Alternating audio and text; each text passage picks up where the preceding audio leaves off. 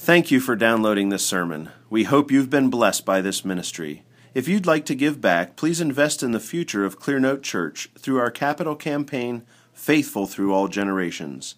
To make a donation, visit clearnotebloomington.com slash give. Good morning.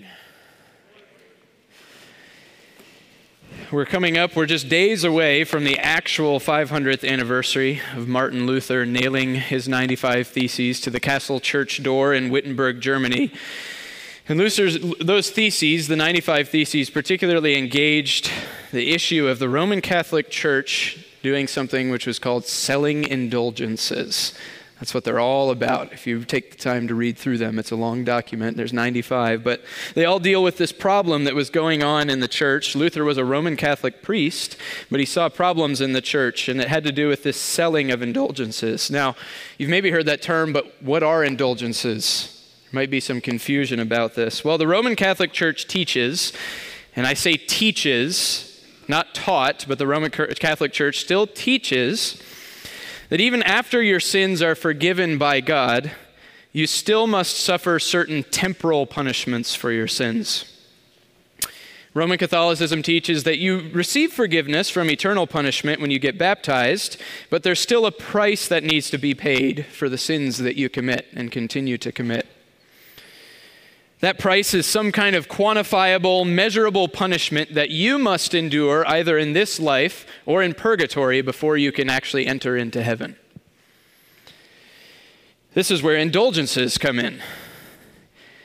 According to the Catechism of the Catholic Church, an indulgence is, quote, a remission before God of the temporal punishment due to sins whose guilt has already been forgiven, but which the faithful Christian who is duly disposed gains under certain prescribed conditions through the action of the church, which, as the minister of redemption, dispenses and applies with authority the treasury of the satisfactions of Christ and the saints. I'll translate that for you. the translation is when a Christian commits sins, he incurs certain measurable punishments due to those sins. And the Roman Catholic Church says that this person, a Christian, when he sins, has three options to deal with those punishments that he owes.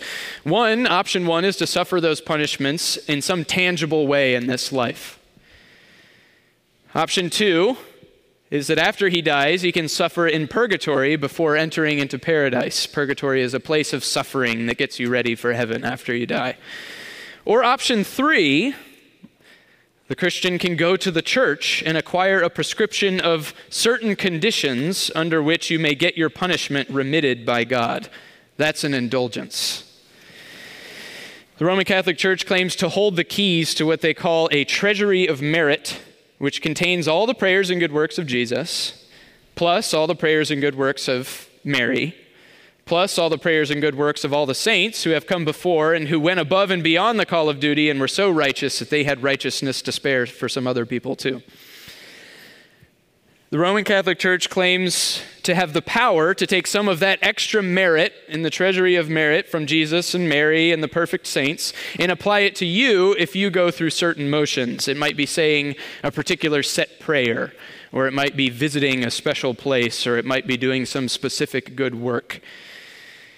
And if you do that thing, there's an indulgence granted to you, a remission of that temporal punishment that you should have paid for your sin. In Luther's time, you could have paid a certain price, a monetary amount, put it into the box, so that either your sins could be taken care of, your temporal punishments, or a dead relative in purgatory could make their way closer to heaven by you giving some money. Now, if you ask a Roman Catholic today about what was going on at the time of the Reformation, they will probably acknowledge that there was a problem going on. They'll say, yeah, it probably wasn't a good thing that members of the clergy were extorting the poor through the selling of indulgences. But indulgences themselves, those are still very much a part of the Roman Catholic system of righteousness. But the problem Luther saw was not just with the selling of indulgences, the problem was the very idea of indulgences themselves. Whether or not they're sold for money, here's what indulgences do they make our sin, our guilt before God, quantifiable and measurable. And that's a problem. Now, most evangelicals, when we look at the idea of indulgences and the corruption of the Roman Catholic Church at the time of the Reformation, I think we probably think, oh, gross, how awful that they would make people feel so guilty by making such a big deal out of sin. You know, thank goodness the reformers came along and helped us realize that we don't have to feel so guilty because we know that God is gracious and merciful and actually forgives sin. Right? That's the point of the Reformation. But here's the thing the problem that Luther saw with indulgences was not that they maximized our guilt before God. The problem was not that indulgences made too big a deal about sin. The problem was actually that indulgences minimized sin. Indulgences put a quantifiable price on sin, they put measurable bounds on the debt I owe to God. Indulgences teach me that when, when I sin, I owe God a finite, quantifiable debt that I can do something to pay off that debt to God. I can trust in my works, in my righteousness, to merit remission of sins from God. In fact, righteousness is so achievable through the efforts of man. Some saints have lived such a perfect and complete life that their own, they've paid for their own temporal punishments and they have extra to share with me. The problem with indulgences is that they make light of sin by teaching us to trust in our own righteousness. Indulgences actually denigrate the holiness of God and exalt the goodness of man and his ability to please God through his own works. That was the danger that Luther saw. But this is not what God teaches us about the way of salvation. This morning we're going to be in Romans chapter 3, so if you have a Bible, please open there. It'll also be up on the screen. We're going to start in verse 10 of Romans 3, which says this There is none righteous, not even one. There is none who understands. There is none who seeks for God. All have turned aside. Together they have become useless. There is none who does good. There is not even one. Their throat is an open grave. With their tongues they keep deceiving. The poison of asps is under their lips whose mouth is full of cursing and bitterness. Their feet are swift to shed blood. Destruction and misery are in their paths, and the path of peace they have not known. There is no fear of God before their eyes. This is the Apostle Paul talking about all men. Now we know that whatever the law says, it speaks to those who are under the law so that every mouth may be closed and that all the world may become accountable to God, because by the works of the law no flesh will be justified in his sight. For through the law comes the knowledge of sin. But now, apart from the law, the righteousness of God has been manifested, being witnessed by the law and the prophets, even the righteousness of God through faith in Jesus Christ for all those who believe. For there is no distinction, for all have sinned and fall short of the glory of God, being justified as a gift by his grace through the redemption which is in Christ Jesus, whom God displayed publicly as a propitiation in his blood through faith. Now, today, in our commemoration of the Protestant Reformation, we come to perhaps the central doctrine of that Reformation, which is the doctrine of justification by faith alone. The fancy Latin for this is sola fide, or only faith, or faith alone. But we have to say at the outset that these two words, faith alone, mean very little without explaining what we mean by them. Faith alone, what do you mean by faith? Faith in what? Faith alone, as opposed to what? Where does faith come from, anyways? There's a helpful way to beef up this phrase, which tells us a lot more about what we mean and what we're talking about, and it provides an outline for our preaching today, and it highlights some of the things in this passage. And it's this I'm going to expand this statement through faith alone, okay? And it's an outline for the sermon, and it says, Justification by grace alone, through faith alone, in Christ alone. Okay, I'm going to say that again. We're talking about justification by grace alone through faith alone, in Christ alone. Now, the doctrine of justific- justification by grace alone, through faith alone, in Christ alone, is not primarily a mental exercise of theological precision. James Buchanan, a theologian uh, from the 1800s, says this. He says, The best preparation for the study of this doctrine is neither great intellectual ability nor much scholastic learning, but a conscience impressed with a sense of our actual condition as sinners in the sight of God. I'm not here to deliver a theological lecture to you today. And if I only succeed in engaging your mind and I don't engage your heart and your conscience and make you aware of your actual condition as a sinner in the sight of God, I will have failed. Please pray to that end that our hearts would be engaged this morning, not just our minds. Because though it is important to be able to articulate and talk about what justification by faith is, and what it means, it's worth saying here at the beginning that being able to explain and articulate the ju- doctrine of justification is not what justifies you in God's sight. Let me say that again. Being able to explain and articulate the doctrine of justification is not what justifies you in God's sight.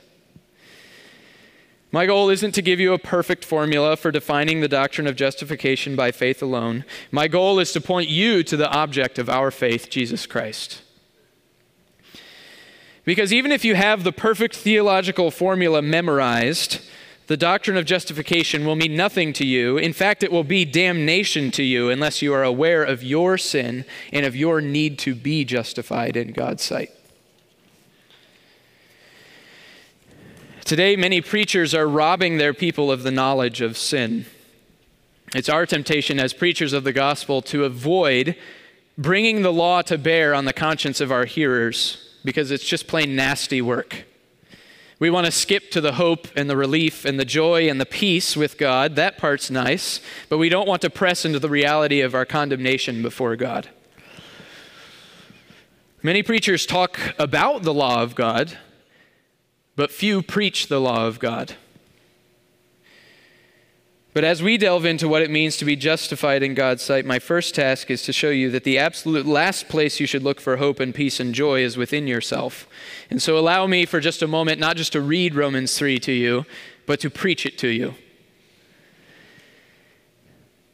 There is none righteous, not even you. You do not understand. You do not seek for God. All have turned aside. Together we have become useless. There is none who does good, not even you. Your throat is an open grave. With your tongues you keep deceiving. The poison of asps is under your lips, you whose mouth is full of cursing and bitterness. Your feet are swift to shed blood. Destruction and misery are in your paths. In the path of peace you have not known. There is no fear of God before your eyes. Do you believe those things to be true of you? Have you ever acknowledged that those statements of condemnation are true of you? If not, then the gospel message of hope that follows these statements is not for you either. God says there is nothing inherent within you that is deserving of His favor and His kindness. Yes, you were made in God's image, but there's a problem. You have corrupted and defiled and shattered that image such that you have no place in His kingdom. By nature, you are a child of wrath, full of wrath and cursing and bitter, bitterness, and sitting under the wrath of God. You were born an enemy of God. God, the judge, has declared you guilty, condemned, sentenced to death. The good news is there is a way to be justified. But what do we even mean when we say justified? Well, very simply, justification means man's acceptance with God or his being regarded and treated as righteous in his sight. Okay, I'm going to say that one again too. Justification means man's acceptance with God or his being regarded and treated as righteous in his sight, in God's sight. Justification is the opposite of condemnation. It is to, do, to be declared righteous by God, to be favored by Him, and to have peace with Him. It is freedom from condemnation. And this justification is a legal reality, it's a legal declaration by God, the judge. And this declaration by the judge carries with it the full weight and authority of the law. Now, think about a courtroom. Imagine you've got an innocent man who is falsely accused and prosecuted for a crime that he did not commit. But that this innocent man is brought to trial. He's brought to trial, evidence is presented, and in the end, the judge makes a declaration that the man on trial is not guilty. Now, is that man innocent before or after the judge made that declaration? You can answer.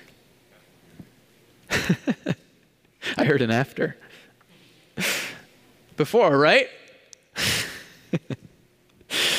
well, he was innocent, but the declaration of the judge carries with it the full weight and protection of the law itself, such that that man is shielded from further accusation. Legally speaking, what ultimately matters to that man is the judge's verdict, not guilty. You can imagine a similar situation with a guilty man. If that man committed a crime, he is guilty, right? But it's only when the judge declares him to be guilty that he becomes subject to the penalties of the law. Legally speaking, what ultimately matters is the judge's verdict. To be justified in God's sight is to be declared, regarded, and treated as righteous in a complete, absolute sense in regard to his law. It is to be declared not guilty in God's court. But it's also more than that. Justification means not just being not guilty, but it also means being righteous. When we stand justified before God, He considers us to be righteous in relation to His law, as if we had fulfilled everything in it to the fullest and earned the blessings and rewards of His law, which amount to eternal life. John 3:16 shows us both of these realities. It says, "For God so loved the world that he gave his only son, so that whoever believes in him shall not perish, but have eternal life." It's a removal of the curse and a grant of the blessing, of the reward of the law. To be justified in God's sight is not simply to have a clean slate. It's not that we get to retake a test, which we failed the first time.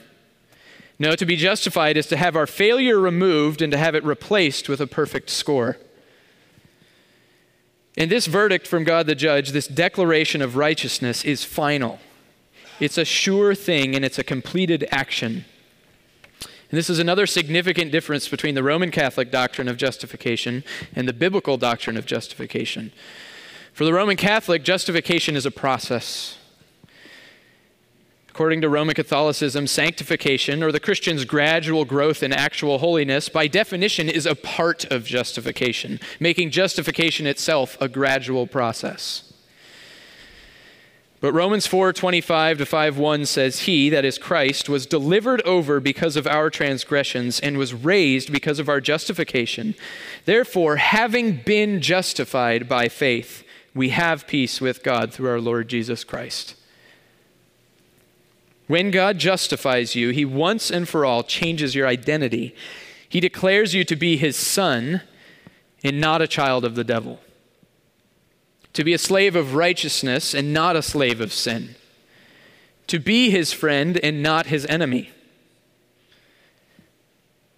And once God the judge has made that declaration, nothing can change it. Just like no one can change the fact that my son is my son, no one can change the fact that God has regarded and treated you as righteous through his son, Jesus Christ. Justification is man's acceptance with God or his being regarded and treated as righteous in his sight. That's what we mean when we say justification. But how is this justification granted to us? Well, it's by grace alone. We see this in verse 23 and 24 of our passage in Romans 3. It says, For all have sinned and fall short. Can you put it up there? For all have sinned and fall short of the glory of God, being justified as a gift by his grace through the redemption which is in Christ Jesus. To be justified by grace is to be justified as a gift. That's what it means. God does not owe you justification. It's something He freely, by His own choice, decides to give. Notice how closely tied those two realities are in 23 and 24. All have sinned and fall short of the glory of God, being justified as a gift by his grace. For the sinner, which is all, For the sinner, there is no access to righteousness apart from God's free grace, apart from the gift of God. Adam forfeited our right to peace with God when he rebelled against God, and we daily add to Adam's guilt. Don't forget the charge against us. There is no fear of God before their eyes. That is who we are. We are dead in sin, which means that we are entirely dependent on God by His own will to bring about our justification. And the primary way that God makes it clear that justification is accomplished by His grace, by His own free will, and not by the effort of man, is the fact that justification happens through something called faith. Through faith alone. Romans 4:16 says this, "For this reason, righteousness is credited by faith so that it may be in accordance with grace. I'm going to read that again. For this reason, righteousness is credited by faith. God's telling us why righteousness is by faith, and it's for this reason, so that it may be in accordance with grace. By definition, for justification to be by grace is for it to be by faith and by no other thing, no other means. In order that God might demonstrate that we are justified by His grace, by His power, by His will, He made faith and not works the means of granting us righteousness and justification in His sight. Faith itself is not even some work that we perform in order to earn God's favor. In fact, Ephesians 2 8 and 9 says that our faith doesn't even come from us, it is a gift from God. This is what Ephesians 2 says. For by grace you have been saved through faith. Notice this connection always between the grace of God and faith. For by grace you have been saved through faith, and that not of yourselves, it is the gift of God, not as a result of works, so that no one may boast. Faith is simply belief or trust in the gracious promises of God. Faith means humbly laying aside any and every attempt to justify yourself in God's sight by your own righteousness and trusting entirely in the righteousness of Jesus Christ. But we have many ways that we seek to justify ourselves. And all of these come from a desire to boast in ourselves rather than boasting in God and in Christ. We've been talking about Roman Catholicism and the teaching of Roman Catholicism that justification is achieved through baptism, yeah, faith, and baptism, is so enticing. Isn't it alluring to think that you can have assurance of your salvation by the concrete fact that you got baptized? If only it were that easy. But what is baptism? It's a work, it's something that you do. It is a necessary aspect of Christian obedience for sure, and you must do it, but it does not justify you. It is a response to God's grace, not a means of acquiring His favor and His forgiveness. And to place baptism in the position of justifying us is to boast in our works.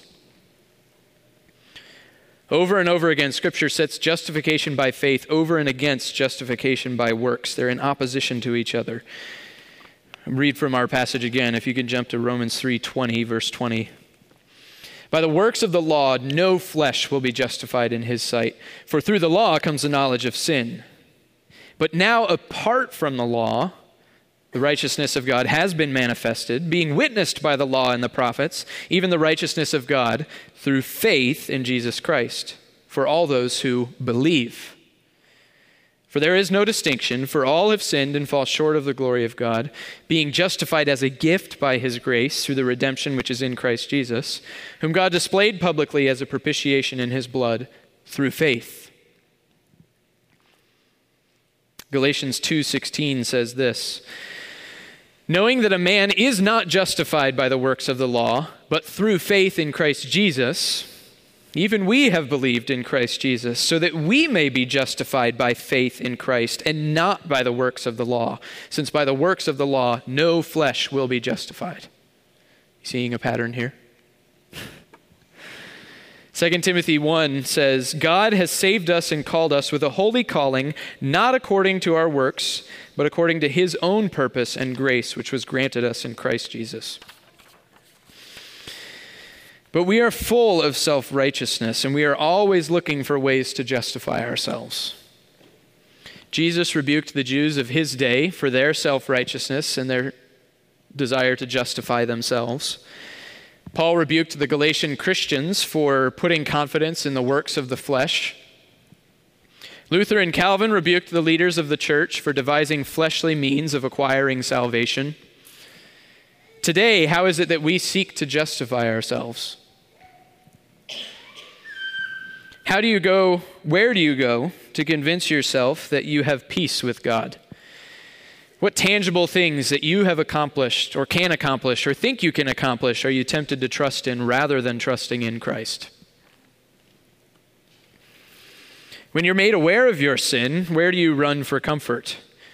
Do you run to Jesus Christ and the forgiveness found in his blood? Or do you run to your own works to comfort you? Do you think any of these following things can grant you peace with God? Offer up some suggestions here. Do you think giving a certain amount of money to the church? You think going to the right church is what justifies you in God's sight? Maybe going to church every week. Maybe participating in the Lord's Supper. Maybe having lots of children. Maybe disciplining your children the right way. Does eating the right food justify you in God's sight? Is feeding the right food to your children? Does managing your money well and prudently justify you in God's sight? Is sending your kids to the right school? Or being friends with the right people on Facebook? Maybe it's associating with faithful pastors. Maybe it's coming from a godly cultural heritage, or growing up in a Christian family, or being American, or being white, or being black, or maybe being a woman is what justifies you, or maybe being a man. For some of us, maybe even a little more subtle and sophisticated in our, in our self justification. Do you think you're justified by possessing a right understanding of your sin? Maybe you're justified by your discernment. Do you seek to soothe your guilty conscience by being able to accurately identify and point out other people's sins?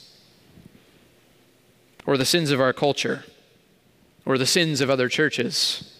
Is that what justifies you in God's sight? Or maybe you feel like you're justified when you're able to explain and articulate the doctrine of justification. Many of these things are important aspects of the Christian life, some of them are not, but none of them justify you in God's sight. These works of ours must never become the ground or the foundation of our peace with God. Because as soon as our obedience becomes the foundation of our peace with God, we lose hold of the gospel of Jesus Christ and we set ourselves self righteously against his grace. Now, if you're really spiritual, but still self righteous. You may even be tempted to put your faith in faith. That sounds weird. What do I mean by that? Well, you may fall into thinking that it's your faith itself that is actually pleasing to God, that earns you points in God's eyes. That's actually not the case. Faith itself, as such, is not even what justifies you. There's a really helpful book by Horatius Bonar that we sell in the office over there called Peace and Holiness. He walks through some of these things. And I'm going to read an extended passage from that because it's so helpful. So I want you to tune in and listen, okay? And he says this about faith. He says, Faith, then, is the link, the one link between the sinner and the sin bearer.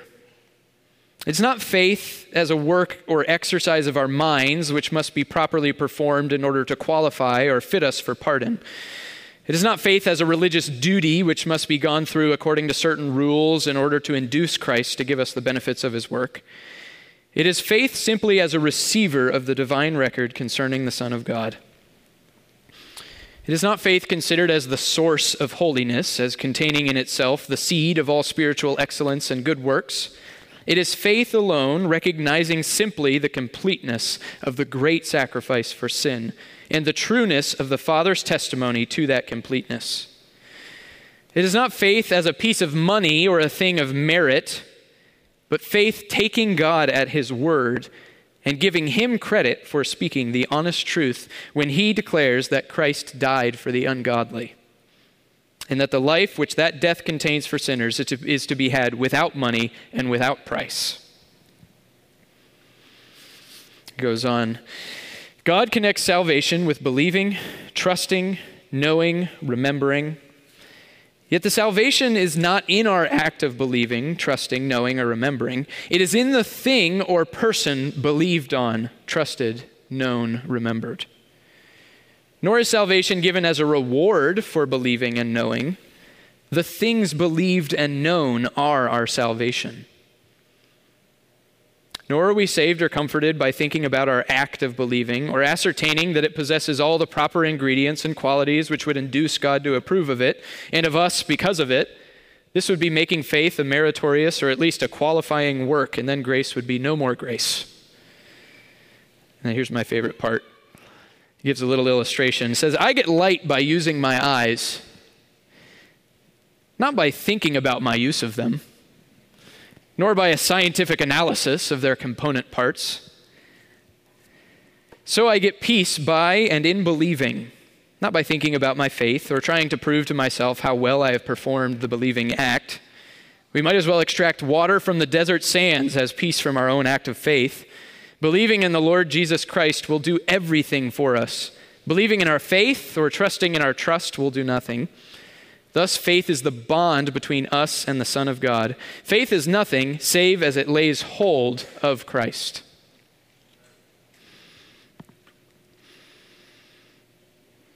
Our faith must be in Jesus Christ. I think this is part of Jesus' point when he tells us that faith the size of a mustard seed is sufficient to move mountains. When he says that, it's a rebuke to our self-righteousness, or sorry, our self-righteous confidence in ourselves. But it's also an encouragement to the humble and discouraged that it's not even about the strength or size of your faith, how easy it is to despair when you look even at that, when you try to turn faith into a work which earns God's favor. No, faith does not earn you God's favor. Jesus Christ possesses God's favor. And those who put their faith in Him, even faith the size of a mustard seed, barely visible, unshakably possess God's favor and blessing. Faith is just the means by which we lay hold of the perfect thing. When you doubt the strength of your faith, don't torment yourself trying to determine whether or not your faith is perfect enough to earn God's favor. Look to Jesus Christ, the sinless one who bore our sins on the cross, who paid the full price for our sin, who grants us perfect access to God's fellowship. There's this wonderful little section of the communion liturgy that we do every Sunday. You'll recognize it when I read it. It's my favorite part of the communion liturgy. And after giving the scriptural basis for coming to the table and giving warnings and all of those things, it says this And although you feel that you do not have perfect faith and fail to serve God as you ought, Yet, if by God's grace you are sincerely sorry for your sins and infirmities, and earnestly desire to fight against unbelief and keep all his commandments, then be assured that your remaining imperfections do not prevent you from being received of God in mercy he himself making you worthy partakers of his heavenly food. For we do not, this is, it continues, for we do not come to this table as righteous in ourselves, but we come seeking our life in Christ, acknowledging that we live in the midst of death. Let us then look upon this sacrament as a remedy for those who are sick, and consider that the worthiness our Lord requires of us is only that we be truly sorry for our sins and find our joy and salvation in Him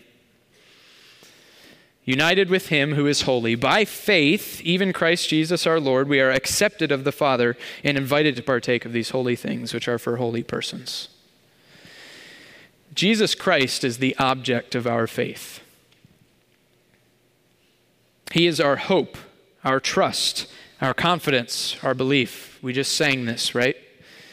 Our faith must not be in anything else, not in our own goodness, not in the goodness of any particular good work that we have done, not in being a Jew or in being white or some other race, not in having grown up in the church, not in being outwardly associated with the church. Our faith is in Jesus Christ Himself. in his death, which atones for our sins, in the propitiation which is in his blood. Our faith is in his perfect obedience to the Father, which grants us access to eternal life and fellowship with God. This is what it means to be justified by grace through faith in Christ. All of those things are necessary justified by grace alone, through faith alone, in Christ alone. And this justification reality never goes away. It's the constant foundation of hope and peace with God for the Christian. That's why we sang, My hope is built on nothing less earlier. We don't graduate beyond this reality of justification. It continues to be our foundation for life and godliness in Christ Jesus. And it's important that we remember that because once we're justified, it's so very easy to begin to hope in ourselves. It's what the Galatians fell into. Paul rebukes them in Galatians 3. He says, You foolish Galatians, who has bewitched you before whose eyes Jesus Christ was publicly portrayed as crucified? This is the only thing I want to find out from you. Did you receive the Spirit by the works of the law or by hearing with faith? Are you so foolish? Having begun by the Spirit, are you now being perfected by the flesh? Did you suffer so many things in vain, if indeed it was in vain? So then, does he who provides you with the Spirit and works miracles among you do it by the works of the law or by hearing with faith? Once we are justified in God's sight, we begin a life of obedience to Him. But it's not a life of earning our way into heaven by the works of the flesh. It is a life of living into the reality of what God says is already true of us. We are his sons. We are slaves of righteousness. We are the friends of God, not because of our works or because we have earned that standing, but through faith simply in Jesus Christ. Praise the Lord. Let's, let's pray together.